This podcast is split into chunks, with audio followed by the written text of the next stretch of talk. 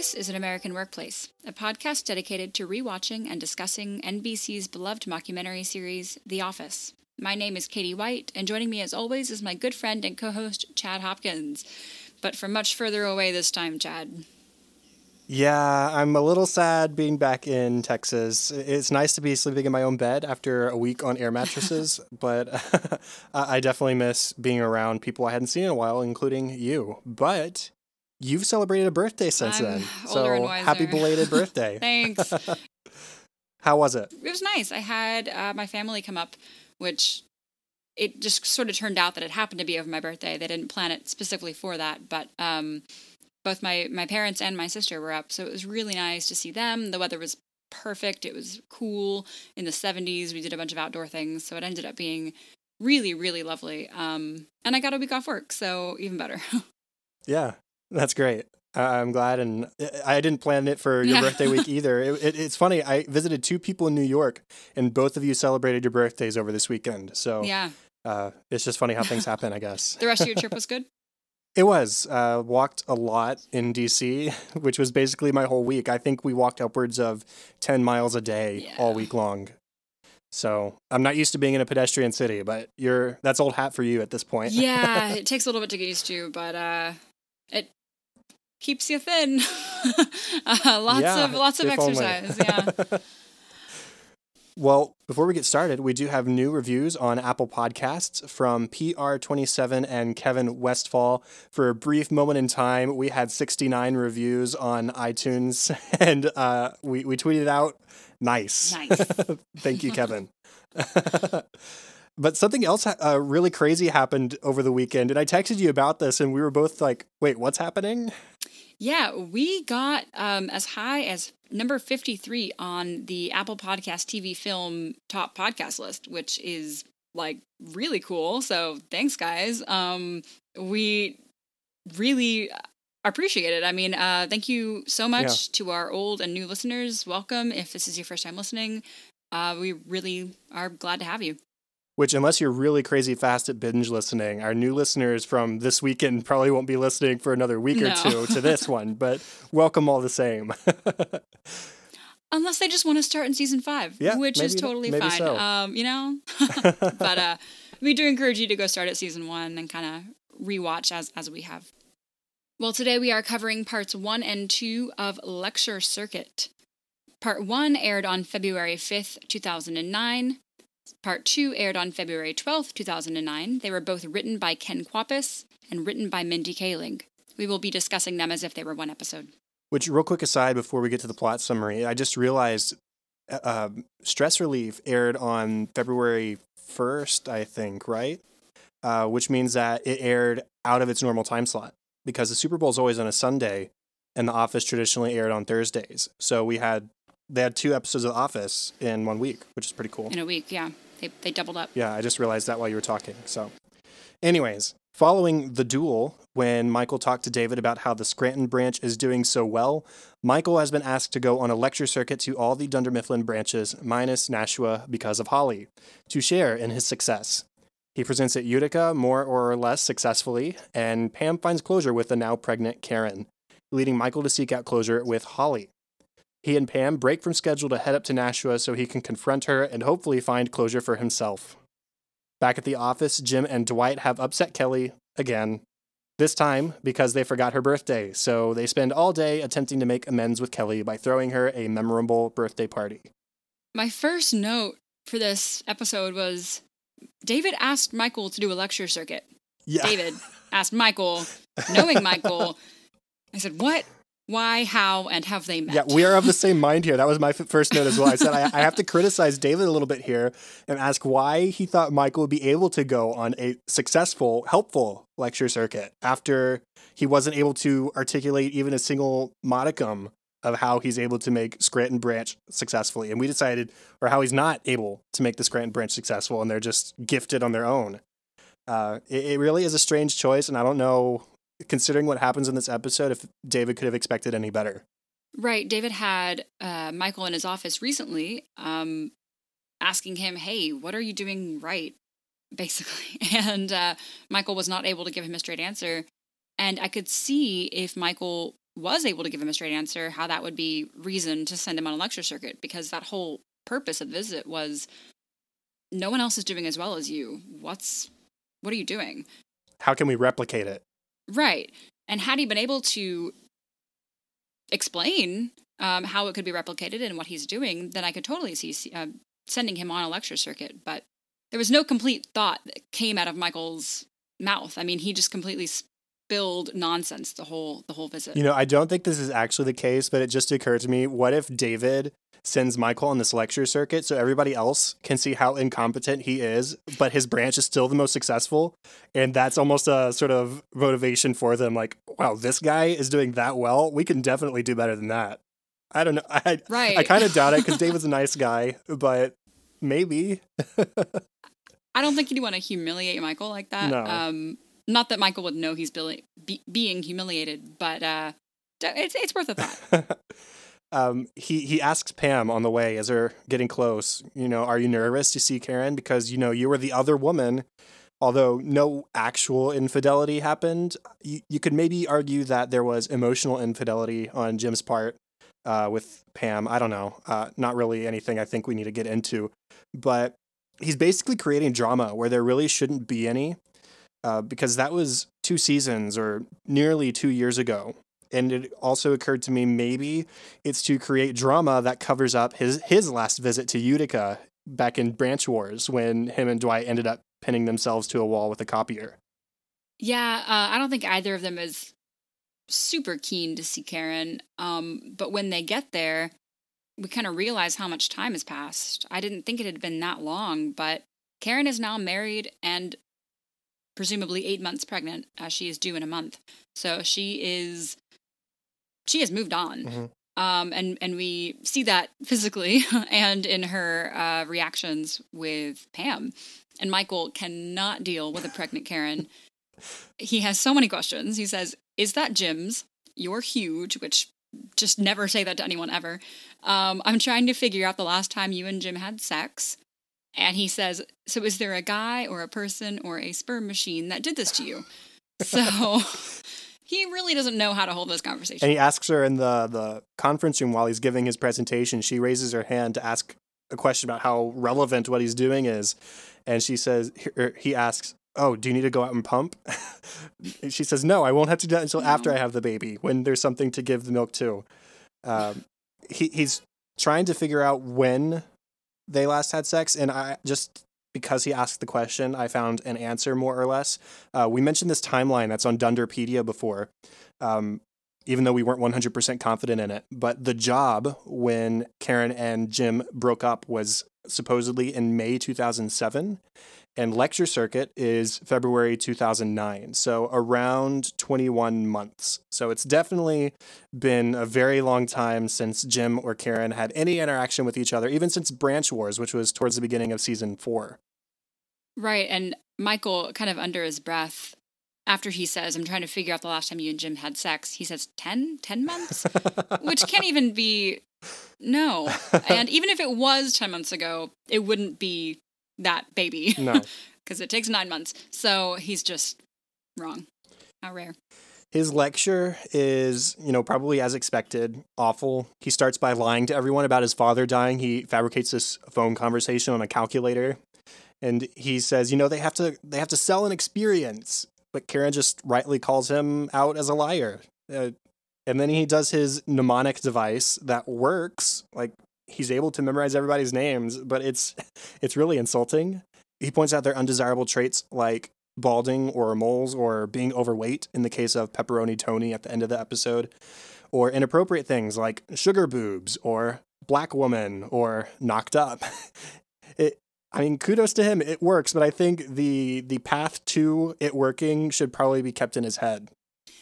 Yeah, and then he asks the people in Utica to try it on each other, and they already know each other's names. They work with each other, and they point this out. And he says, "I think it'll be worth trying anyway." That'll just make it easier for you. it'll just make it easier for you. I'm okay. Like he's, I I can't figure out what exactly this presentation is about. I don't even know what it was supposed to be about. Presumably, how his branch is doing so well, but he does not cover that ever. He brings Minnie Mound's bars and uses that as proof as to why he's not a liar, which makes no sense. It's it's completely nonsensical. And this whole time, Michael's treating Pam like his hot magician's assistant or his roadie. He criticizes her conservative clothing. Uh, and he's also she's also being his pack mule and driver so he can focus. He's not doing any of the work himself. You see her struggling to lift things into the trunk, and that doesn't fit, so let's put it in the back seat. And then as they pull up to Utica, she's carrying it all on her back and behind her. He is being absolutely useless as far as doing the work that goes into this and is instead making Pam do it. I guess she's not complaining too much because she's getting time and a half pay for 72 hours. Is that math? No. Yeah, 72 hours. I had to check my math. Uh, but still, he's treating her pretty awfully, which says something because she still is really kind to him in this episode. And then before we leave Utica, we get um, well, first of all, Karen shuts the presentation down and says, Okay, can I see you in my office? Um, this is done. I think I'll just abbreviate this and sends it out in an email. And then Pam and Karen get to talking, and Pam is making pleasantries. How far along are you? T- tell me about your husband. And then Karen asks about Scranton and asks about Jim. And Pam says, We're engaged. And Karen is so awesome. She's genuinely really, really happy that Jim and Pam are happy and engaged. And Pam, as they're leaving, says, I'm, I'm really glad I came because I'll never wonder again if, if I did something wrong. Now, she, now she has closure, she says, which is a really, really lovely sentiment. And it's, it is closure for kind of that part of Jim's life in Pam's head. And so Michael, of course, gets the idea about Holly. And he never really did get closure with Holly he dropped her off in Nashua, and that was it. They've never talked since. So Pam, it doesn't matter to her. It's it's time and a half either way, whether whether they do the presentation where they were supposed to or not, and they go to Nashua instead. They do, and that's so cool of Pam. He says, "You know, I need closure too. You just got closure with Karen. I need closure for this part of my life." He says, uh, she was the love of my life, a hundred times what you and Jim have, which I think that says a lot about his opinion for Holly, because I mean he's been very supportive of Jim and Pam. So she doesn't hesitate. She just says, "Well, let's go, let's do it," even though Nashville wasn't on the stop, and she suggests throwing off their presentation at Rochester, I think, in order to go to Nashua instead. It's very cool of Pam to agree with Michael and to, at the drop of a hat, turn around and go that way for him, specifically for him. Uh, if only Nashua went better. As soon as they get there, they find out that Holly is dating somebody else at the branch named AJ, and she's not there. She's on an HR human resources retreat. And uh, by the way, Toby's not there, so I don't know if it just didn't include him or he wasn't invited, but whatever. She's right. gone, and AJ's there, and Michael is falling apart. he at first says, I cannot do it. I can't do the presentation. I'm going to completely just not be able to get through it. And Pam kind of talks him into it. She says, You know what? If you do a great job, everyone will be talking about it when she gets back and she'll miss you. She'll realize that you were here and that she wants to be with you.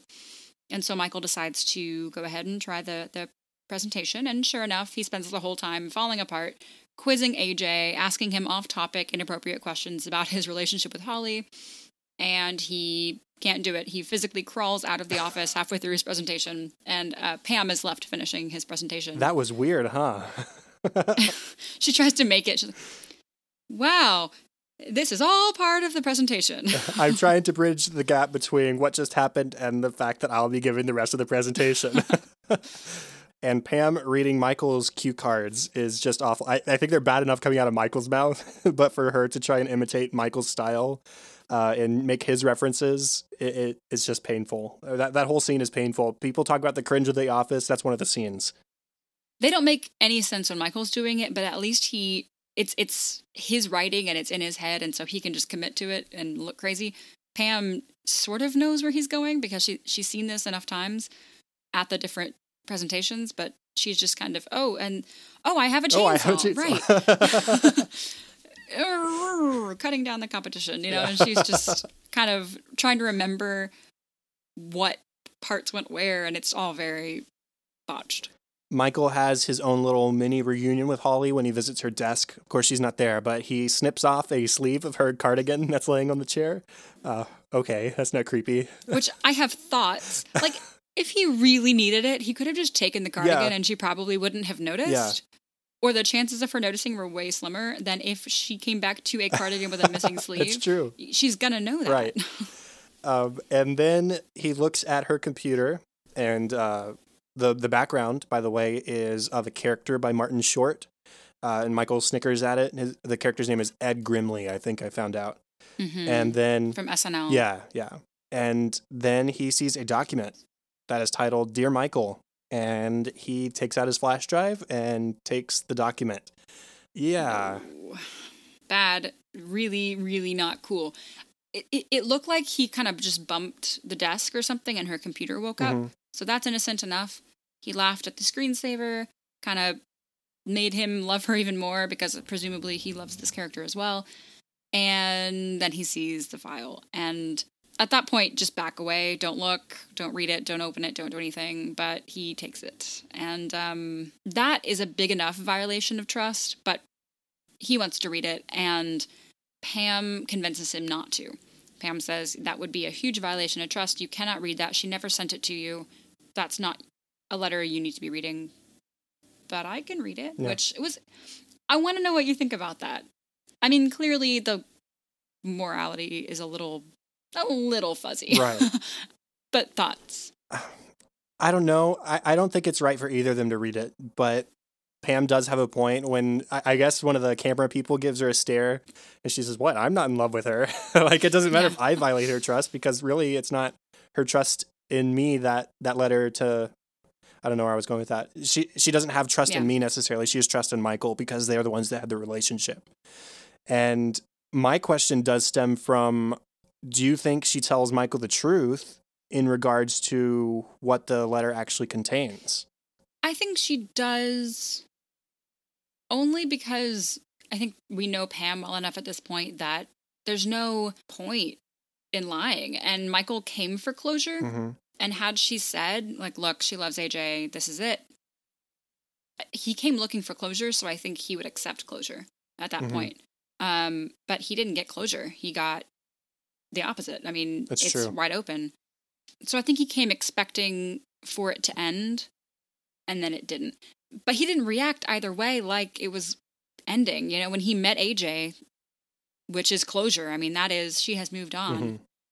he didn't take that well. So it's, but for Pam, there's really no reason for her to lie. So I don't think she would. Right. I, I wouldn't think she would either, but we have seen instances of her telling Michael what he wants to hear. Uh, Mm-hmm. Thinking back to, is it called Performance Review? Uh, back in like season two or three. Yeah, season two. There's Performance Review. Mm-hmm. Um, when that's right after uh, the client, when they make the sale at Chili's with Jan and they kiss and he's analyzing the voicemail and all that. Um, and there have been other instances, but I- I think I agree with you here that this is a big thing to lie about if she's just telling Michael what he wants to hear. So hmm who knows? But it, it's a good moment. And I mean, I think it just really shows that Michael cares a lot about Holly. And uh, at this point, who knows if we'll see her again, but he hopes to have a future with her. We should clarify, I guess we didn't, that once Pam reads the letter, she says it's not over. Right. And that she still has feelings So- for him. Right. So that that's what Pam says was the content of the letter. So TBD. going back to another storyline, we have Jim and Dwight, who again have upset Kelly. The first time was when they didn't go to her, uh, what's the show? America's Got Talent. Yeah, they didn't go to her America's Got Talent watching party.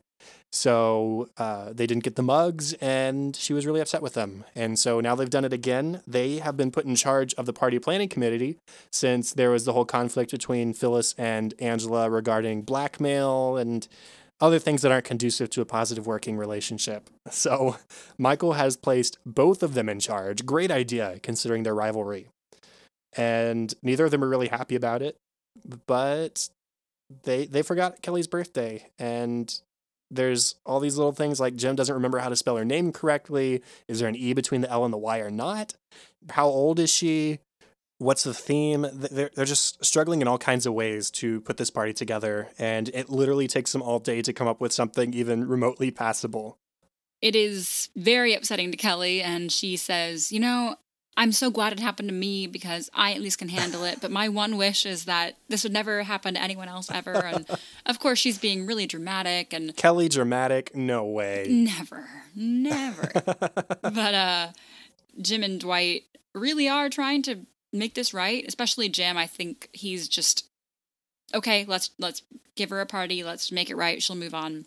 And so they ask her what kind of cake she wants. She says ice cream. They get it and they thought that was all that it took. he says, We got you a cake. And she says, Oh, I want to see the cake. And so Jim brings her to the freezer, shows her the ice cream cake, and it is a blank white cake. And she hates it. Where's the theme? There's no writing on it. It, it just, they're just not, they're doing the very minimal mm-hmm. party. um, and so okay, frosting and birthday aren't themes, so we have to come up with a theme. um, Dwight tries to decorate the conference room, which is possibly my my favorite thing of these two episodes right. um, as far as the the comedy side and a constant birthday theme for office fans ever since yes yes in fact um, thanks to one of our listeners abel i got a uh, it is your birthday gif over the the weekend. So that That's was, uh, of course, office related. Dwight does the brown, gray, and black balloons, and we learn that Dwight can't really blow up balloons past, you know, when you blow it up and it's that initial one, and then you have to really purse and they yeah. get bigger. Well, he can only do it to like the point where they don't stretch. Um, if that makes any sense. So they're all itty bitty. They fit in the palm of the hand, and Dwight just tapes them on the ceiling, tapes them on the door. They're just everywhere, and they look horrible. Um, he got them because they match the carpet. That's not. that's not what you're going for. It is your birthday. Period. Is the sign that they put up on the wall. No food, really. It's all just very bad. There are a couple of interesting Dwight things in this episode. The first is he actually defends Jim at the beginning when Kelly comes in and says, screw you. Uh, he says, that is no way to address a superior. So I guess he he just has trouble acknowledging Jim as his superior, but he recognizes Jim as in charge of everyone else. So that was the first moment. Right. And then the second is that it appears that he's actually trying to make amends with Kelly. Like he's not just doing it to do it, I don't think. He seems to be trying pretty hard because if he wasn't, he wouldn't have the whole are you trying to hurt my feelings? Because if so, you are succeeding quote. You know, Jim says, you know, this looks awful. This is terrible. The balloons fit in the palm of my hand. And he he says it, it hurts his feelings. So I, I guess that Dwight is actually trying to do a good job with this. We see him later in the episode. Uh, I think it's part two at this point. He makes a, as Jim calls it, very effeminate poster announcing the time of the party. So it, it's maybe I don't I don't know what would spur this, but Dwight seems to be actually trying to please Kelly at this point they do end up finally coming up with a theme, and it's kind of brilliant. It's a choose your own theme. So they put a chiclet on the cake that is misspelled. They do put some, they say happy birthday, Kelly, with an E. It's without an E. Um, and there's a chiclet right in the middle. And Kelly says, Why is there a chiclet on my cake? And Jim and Dwight are both so excited. They're like, No, no, no, this is good. It's good. It's a choose your own theme party you can either choose an hour of TV or an hour nap. And she chooses the nap, which is what I would choose. And um, she's so excited. She loves it. So they kick everyone out of the party. They give her a pillow and a blanket and throw her under the desk, and she gets an hour nap. Yeah, so it turns out fine. Kelly loves it. She she says, "I'm too excited to sleep," and um, it ends up a, a good party well, it ends up a good gift. right. There, there was a tiny moment uh, when, well, first they point out how hard it is to nail down Kelly's age, which I, yeah, it is kind of hard to nail down exactly how old Kelly or even Mindy Kaling is. I looked up at the time of this uh, episode, she would have been around 30. And I think the character is supposed mm-hmm. to be mm-hmm. around the same age. It says, uh, well, leading into Dwight saying that she spent 95 and 96 at juvenile detention center for as they find out stealing her boyfriend's dad's boat as retaliation for him breaking up with her. And so that would have made her birthday, she was 14, around 1981 or so. So, yeah, about hmm 28 to 30 window, but it's not something I'd really considered before. Dwight guesses 24. No, 37. There's a pretty wide range that they suspect for her birthday, for her age, I, su- I should say. Which leads into Andy. This is a part one storyline, and he is, according to him at least, having a hard time dealing with the breakup for with Angela, which is understandable. He says it's a fight between the Nard dog and crippling despair, loneliness, and depression, which that, those are pretty heavy things. And I, I Yeah. feel for him, but he's more than a bit on the obnoxious side in this episode. He he literally goes straight up Michael Scott in this episode, you know? He really does. Um, Stanley has brought in a client named Julia, and Andy is completely smitten. He really, really likes her, although he really has barely met her. And he's mad at Stanley for not introducing them, for not even not introducing them, for not setting them up. He says, We're friends, and you totally let me down. Stanley's like, We're not friends. no, we are. We're friends. I can't believe you, you didn't let us meet and Stanley says that he would give Andy Julia in exchange for two of Andy's clients, which is creepy, but they agree on it. So Stanley releases Julia into Andy's care as his client, and she's totally freaked out by Andy, r- totally justifiably, because he is not even talking business. He is talking about, I mean, he, he looked in her car and found the kind of CDs that she listens to and quotes that at her, hoping that that'll be a conversation starter. He, instead of being straightforward, says, Hey, should I send this to your boyfriend? Or what does your boyfriend think of your massive success? Oh, Kind of making her say, I don't have a boyfriend. It's just really, ugh, it's really gross and skeevy. And then, of course, at the end, um, he walks Julia to her car. He tells her that as a new client, she'll always be taken care of. That's the Nard dog guarantee. She says, What's a Nard dog? And he says, This is the Nard dog. And he leans in to kiss her. She, of course, backs up and says, Whoa, whoa, what are you doing? And they kind of briefly talk about the fact that they have both just broken up with people and how hard it is. He asks her out and says, Hey, do you want to go to the mall and talk about it? And she says, No. And then as she drives away, there's a talking head with Andy, and he just, he's nodding and he goes, We lost the account. Oh, Yeah, He's like one of those creepos who go to restaurants and ask out waitresses just because the waitress is nice of them. You know, Yeah. like it, it's real creepy. Uh, of course, you know. um, oh, it- it's funny that he appeals to Stanley for his friendship, and Stanley sort of rebuffs him because he did this. Stanley did the same thing back in conflict resolution in season two with Phyllis when she said, "What we're close," and he says, "Yeah, we sit close." um, and then Andy trying to uh, handle Julia as a client reminds me a bit of Ryan in Traveling Salesman because uh, when Stanley walks in and says, "Hey, Julia, Andy's going to be taking over," he says, "Give my best to your mother." So that that implies that he has some sort of history with Julia because he knows her at least well enough to know her mother, whether she's in the Mhm. business too or some other method of contact. I don't know. But in Traveling Salesman, Ryan begged Stanley for the sales pitch, and they show up, and it's a group of black men who obviously have known Stanley for a long time, and Ryan's doomed at that point too. So uh, I think Stanley knows how to manipulate people a little bit just to get a laugh, maybe to get a couple clients in this case. yeah. It, it's it's creepy. It's it's not Andy's best. Let's put it that way, I guess. And then in part two, there's a small storyline that is, um, again, super cringy. there's an Angela. I mean, it's it's sort of a C story at this point. Um, but she has sold Andy's engagement ring rather than giving it back to him, which, first of all, you are the reason that you're no longer with Andy. You had an affair. You give back the ring. Mhm. I mean, really, I think you should give it back no matter what. But you're the reason. You don't get to sell the ring. So she sold the ring and bought a $7,000 cat with the money, um, which, you know, they give out free cats. Mhm. Um, Oh, but this is a third gen- generation show cat. Her dad Yeah. was on Meet the Parents. It's a big deal, Katie. big deal. She's very excited. Um, and she has her cats on nanny cam uh, just to keep an eye on them and this new one, Princess Lady, which is the most obnoxious name in the world. Um, and she says that Princess Lady means more to her than any cat or any person. Uh, and of course, all the onlookers are just freaked out because she's such a crazy cat person.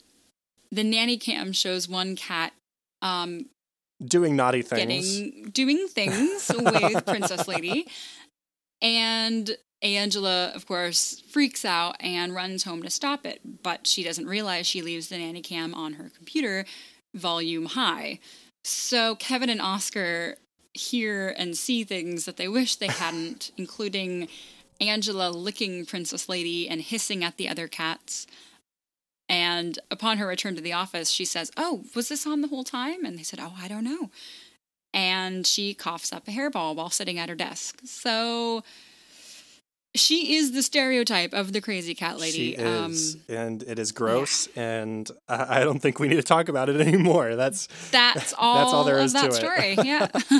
well. Any other character moments? I think we basically covered all three of our storylines here, or four Yeah, at this point. Yeah. Uh, funny moments. What do you have? of course, the cold open, uh, which we get for part one, not for part two.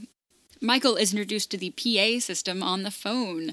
Jim says this morning the phone guy comes in and he shows Michael that the phones have a PA function.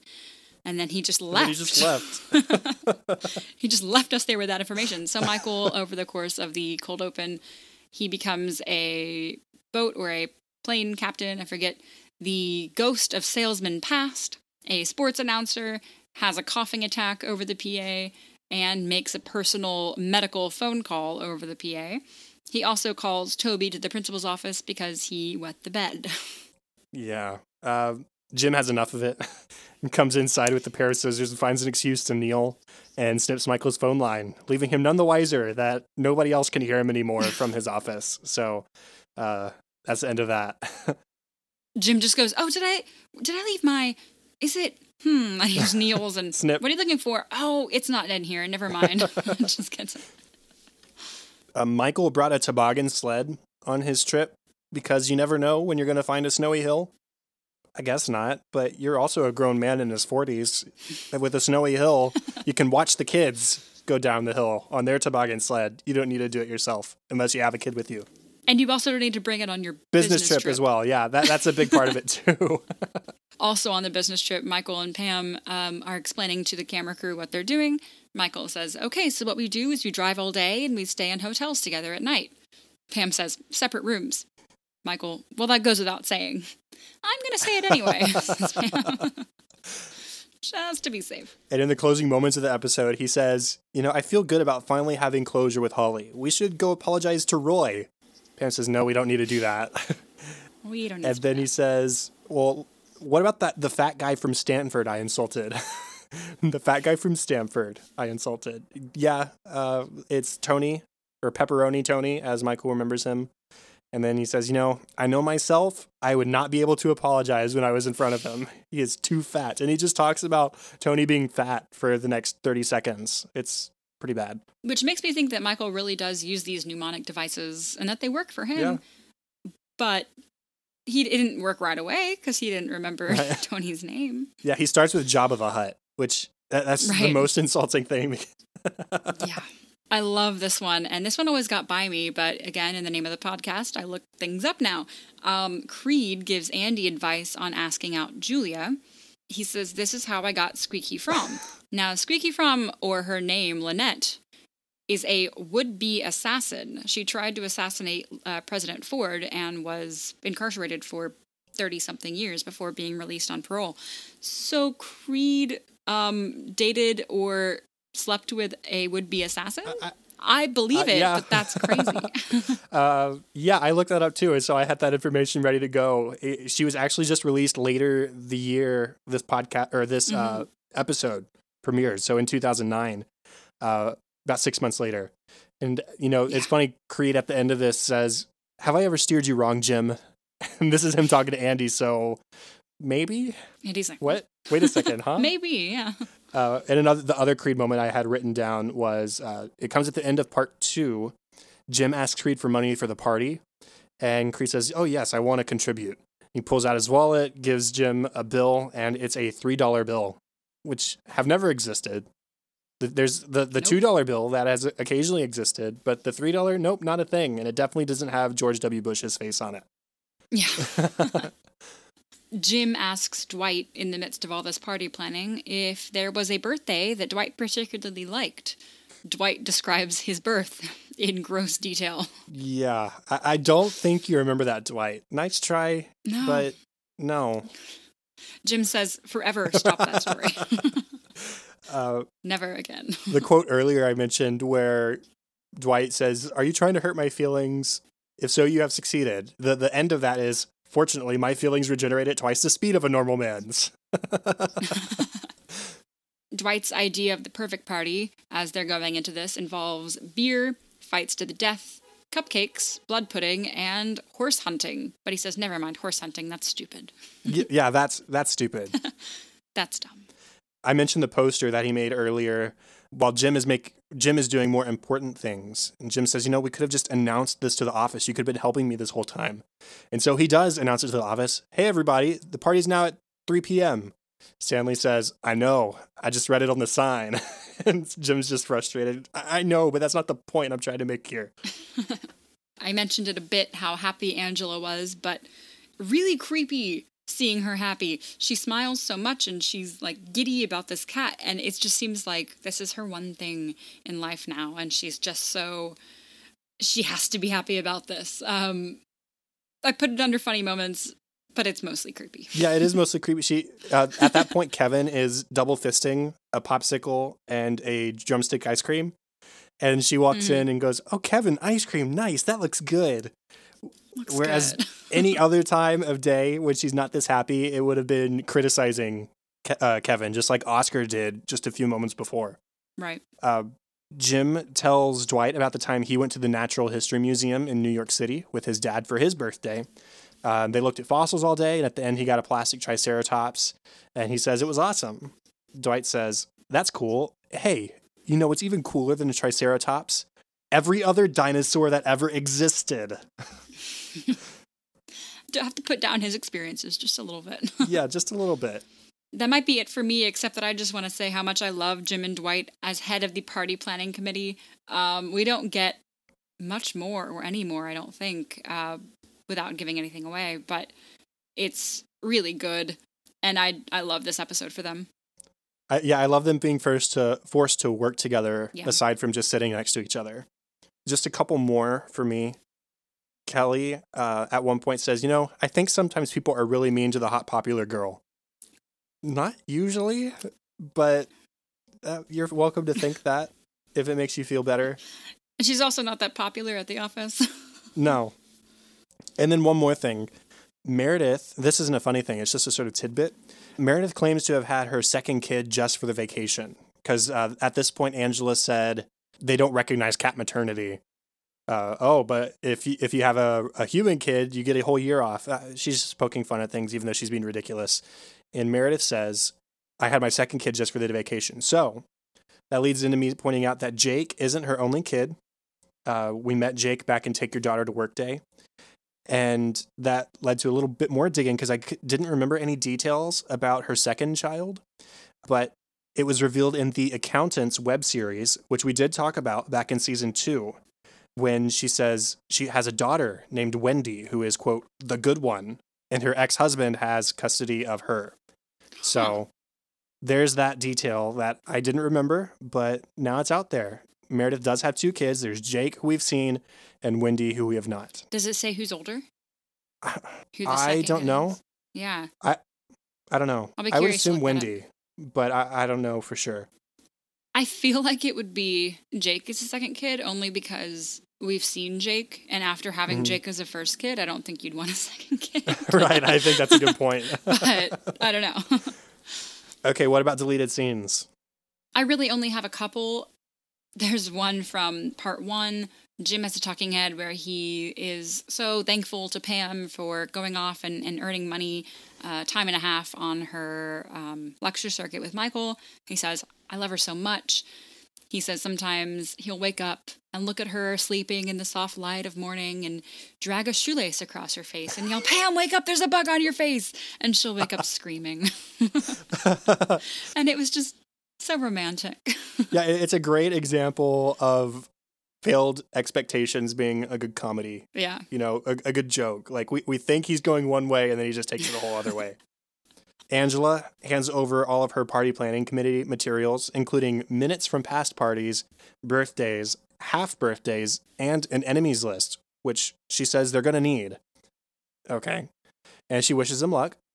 Then Jim and Dwight offer her a spot on the committee. like, we desperately want to be out of this. So would you would you like a spot on the committee? And Dwight says, You can run it and take care of everything, and we wouldn't get in your way. And she says, Nope, it's your problem now. And Phyllis snickers in the background, and Jim says, Run it? You really went all in there, didn't you? she thrives on power. right. we see some scenes where Andy hits on Julia more, and then we see him black out the McCain Palin 2008 sticker on his car. Uh, presumably, Julia is a Democrat, and Andy doesn't want um, her to see his McCain sticker. That that was real weird. Uh, but th- oh, he, he following that he says, you know, people do crazy things when they're in love, and I'm a person. yes, you are. and, and, one of those scenes was him actually learning Julia's name. We didn't see that in the episode. Uh, he interrupts Stanley's meeting the first time before bringing in the coffee. Uh, he's looking for saffron for his paella because those are things that you totally just make in the middle of the office. Yeah. I guess it's strange. And then she tells him, "Oh, my name is Julia," because that's one of my favorite names: Roberts, Child, Louis Dreyfus. it's it's ridiculous. There's one. It's in part two, or it would have been in part two with Angela, and it's not. There's not a whole lot. It's it's just a little talking head with her. But there's one line that cracked me up. She said, "So as you may know, I'm no longer in a relationships." Plural. um, yeah, I, it's like she considers them one entity. It was excellent and yeah. horrible.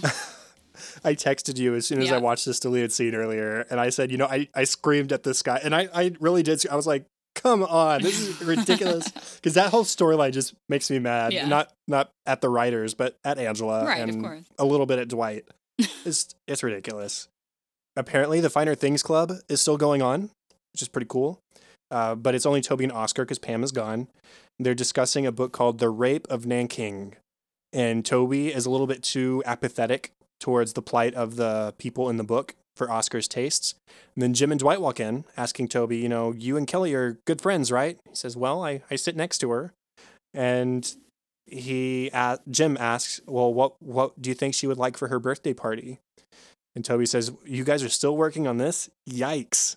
And Oscar, frustrated with Toby, still says, Oh, 200,000 dead Chinese gets a meh, but a birthday party gets a yikes. and then uh, the as Jim and Dwight are walking out, Dwight walks over and picks up the book and says, Oh, I love, love, love, love this book, which is disturbing and telling because this book is about a real life event that happened back in 1938, I believe and uh, so that like at the very beginning of the World War II, uh, and it's about the Japanese army's massacre and rape of up to three hundred thousand Chinese civilians during the Second Sino-Japanese War. So. Dwight once again revealing sort of what side he was on with World War II. Yeah, lots of yeah. World War II uh, Dwight references. Oh, and this also reminded me of a tidbit that doesn't relate to this episode, but I saw it like in a video recently or something, and I was sad we didn't mention it. Hmm. In Branch Wars, when we first met the Finer Things Club, the teapot that they're using is the teapot that Jim gave to Pam in Christmas Party in oh, season two. Was it really? I'm pretty sure. I didn't even. And so, yeah, didn't occur to me. Ah, yeah. There you go. Last deleted scene I have um, Kevin recorded the video of Angela licking her cat on his phone for a rainy day. And apparently that rainy yeah. day is today because he watches it like three times. and just laughs. Uh, going into our discussion topic, it's more of a game because uh, we thought, you know, we haven't done a game on this show in a while. So this will be fun. This is actually borrowed from another podcast I listened to called hashtag millennial, but the hashtag is silent. Um, and they call it Google that stuff. Stuff. Except they use a we different word for on stuff. this podcast. yeah. Uh, so we're just going to call it Google that thing, or I think you called it autocomplete, the Office edition. That works too. And the premise is we present the first part of a question related to the Office as a Google search. And then the other person has to guess the top autocomplete suggestions from Google. So I think we each have three questions that we've Googled and have answers for. Um, and we're going to eliminate answers that potentially spoil things for the future. So, my first question for you, Katie, is finish the sentence.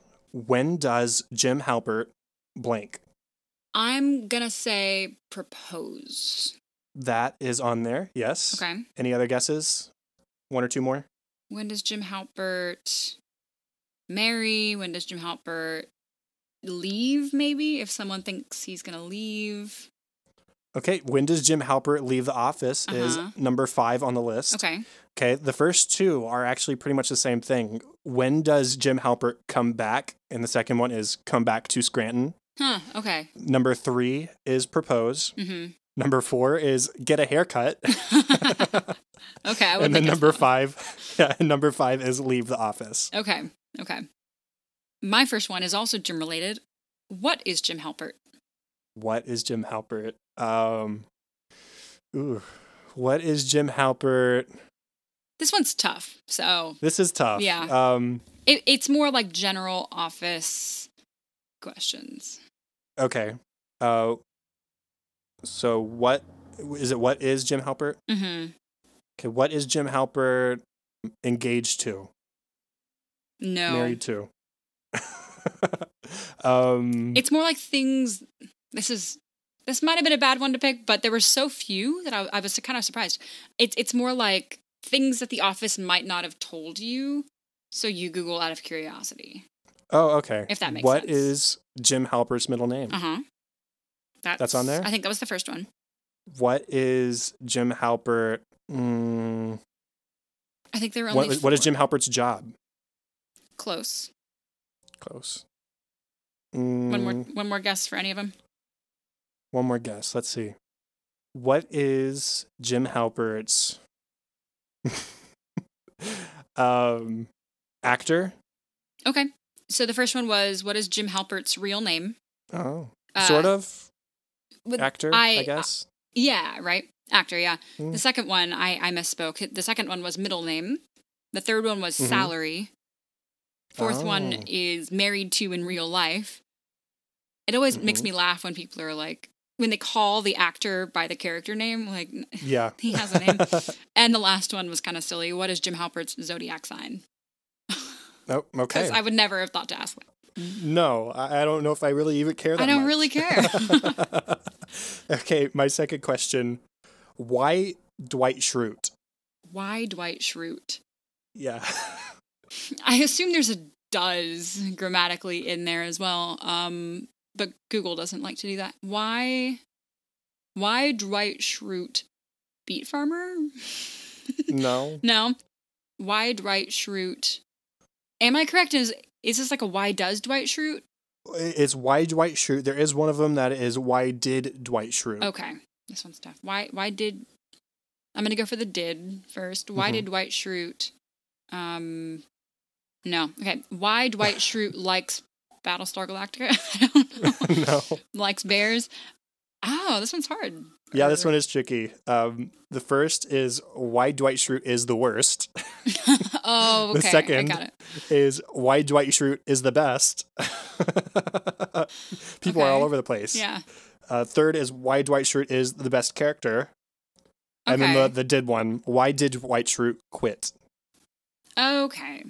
Yeah. I like. I couldn't wrap my head around grammatically why Dwight Schrute would work, but it. I yeah. it. we got there. Yeah. Um, this one actually only has two answers that Google provided, but I, I liked it. So, why Okay. why is Pam Beesly? why is Pam Beesly Which is its own question. Why? Why? Why is Pam Beesly? Why is Pam Beesly shy? Mm-mm. Why is Pam Beesly so attractive? We'll give it that. It actually was. Why is Pam Beesly so hot? Oh, okay. Uh, see, I was trying to get into the mindset of a Google searcher, Yeah. and I got there. You got there. Yeah, honestly, that's a really good point. One more guess, I guess. Mhm. Uh, why is Pam Beesly so quiet? Why is Pam Beesly banned from Chili's? I I liked Oh, both of great. both of those answers, so I had to put that one up there.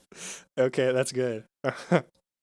okay, lastly, and I'm eliminating a few answers because spoilers, Mhm. but uh, how did Michael Scott blank? How did Michael Scott? My first thought, and this is because I feel like people, I don't want to give anything away, but like people assume things, hmm and so I want to say die. That's- is on there. Is it on there? It's on there. How did Michael Scott die? How it is how right? yeah. How does Michael Scott or how did Michael Scott um become manager? That is number Is one. really? Exactly. Oh my gosh. good job. That was Ooh, good. Okay, okay. One more guess just to see. This one actually has a lot of answers. So Yeah. How did Michael I feel proud of that. How did Michael Scott um I can't think of any more actually. okay. So number one was become manager. Number four was how did Michael Scott die? Number five, how did Michael Scott grow his hair from season one to two? Uh, after that, get his job. So Okay. same thing as become manager. Never get fired. Yeah, actually. Uh, get his hair back. And then lastly, get into improv. And I don't know if they Oh. want the real answer, the Michael Scott answer, because they gave us the Michael Scott answer. Well, actually, they gave us both, right? Yeah. He said a race car driver came up, and I don't remember the whole story, but a race car driver came up to the sidewalk and says, "Hey, you're the funniest person that ever I've ever met," or something like that. And But then if he you're not says, funny, uh, I'm not whatever the actor Yeah. was. Yeah, yeah, yeah. And then he says, "Actually, the real way was a flyer." Yeah. and I'm wondering if the Google searcher meant Steve Carell and not Michael Scott. I don't know. Well, maybe so. My last one is who does Michael Scott? And again, I eliminated some for uh, Okay. spoilers. But I have four Who does here. Michael Scott date? Yep, that's one of them. Mm, who does Michael Scott? Mm, that was the the easiest option. Yeah. Who does who does Michael Scott sing to? No. The rest of these are, are, are more tricky. Who does Michael Scott mm, go to Canada with? no. No, I don't know if I have any more. Um, who does Michael Scott fire? Oh yeah, Who does I, Devon. Yeah. I think the first one was a spoiler. Um, and then it was fire. Who does Michael Scott date? Who does Michael Scott hate? Of course, Toby. And yeah. in proper uh, Google grammar, who does Michael Scott dressed up as for Halloween? Oh, thank you, Google. Yeah. um, and the answer is lots of people. So. Yes, lots of Halloween episodes. Yeah. Well, excellent. That was fun. Yeah, that was a fun game. I it, it's always something I enjoy on that other podcast, and so I thought it would fit well into ours. So maybe we'll try that again sometime when we can reveal more spoilers. Yeah. uh, but for now, that's the end of the official 47th episode of An American Workplace. You can contact us at facebook.com slash workplacepod or at workplacepod on Twitter. If you head over to iTunes, you can rate, review, and or subscribe. We would always appreciate any uh, feedback, and you can email feedback and ideas to workplacepod at gmail.com. You can find me at ktlady623 on Twitter, which is the best place, or at facebook.com slash katie.white. And the best place for me is at Chadadada on Twitter, also facebook.com slash chad.hopkins. And you can find my other podcast, Cinescope, where podcasts can be found, and at thecinescopepodcast.com. Show notes and all contact information for this show can be found at workplacepodcast.com. If you want a shout out and more of an American Workplace each week, including access to our discussion outline and notes, a logo sticker, bonus episode, and live streams, check us out on our Patreon page and pick the support level that you think is worth it at patreon.com slash workplacepod. And that's all for this week. Thank you for joining us to watch one of our favorite shows, The Office, here on episode 47 of An American Workplace. Make sure to join us in episode 48 for our discussion on the next two episodes of season 5 Blood Drive and Golden Ticket. Bye.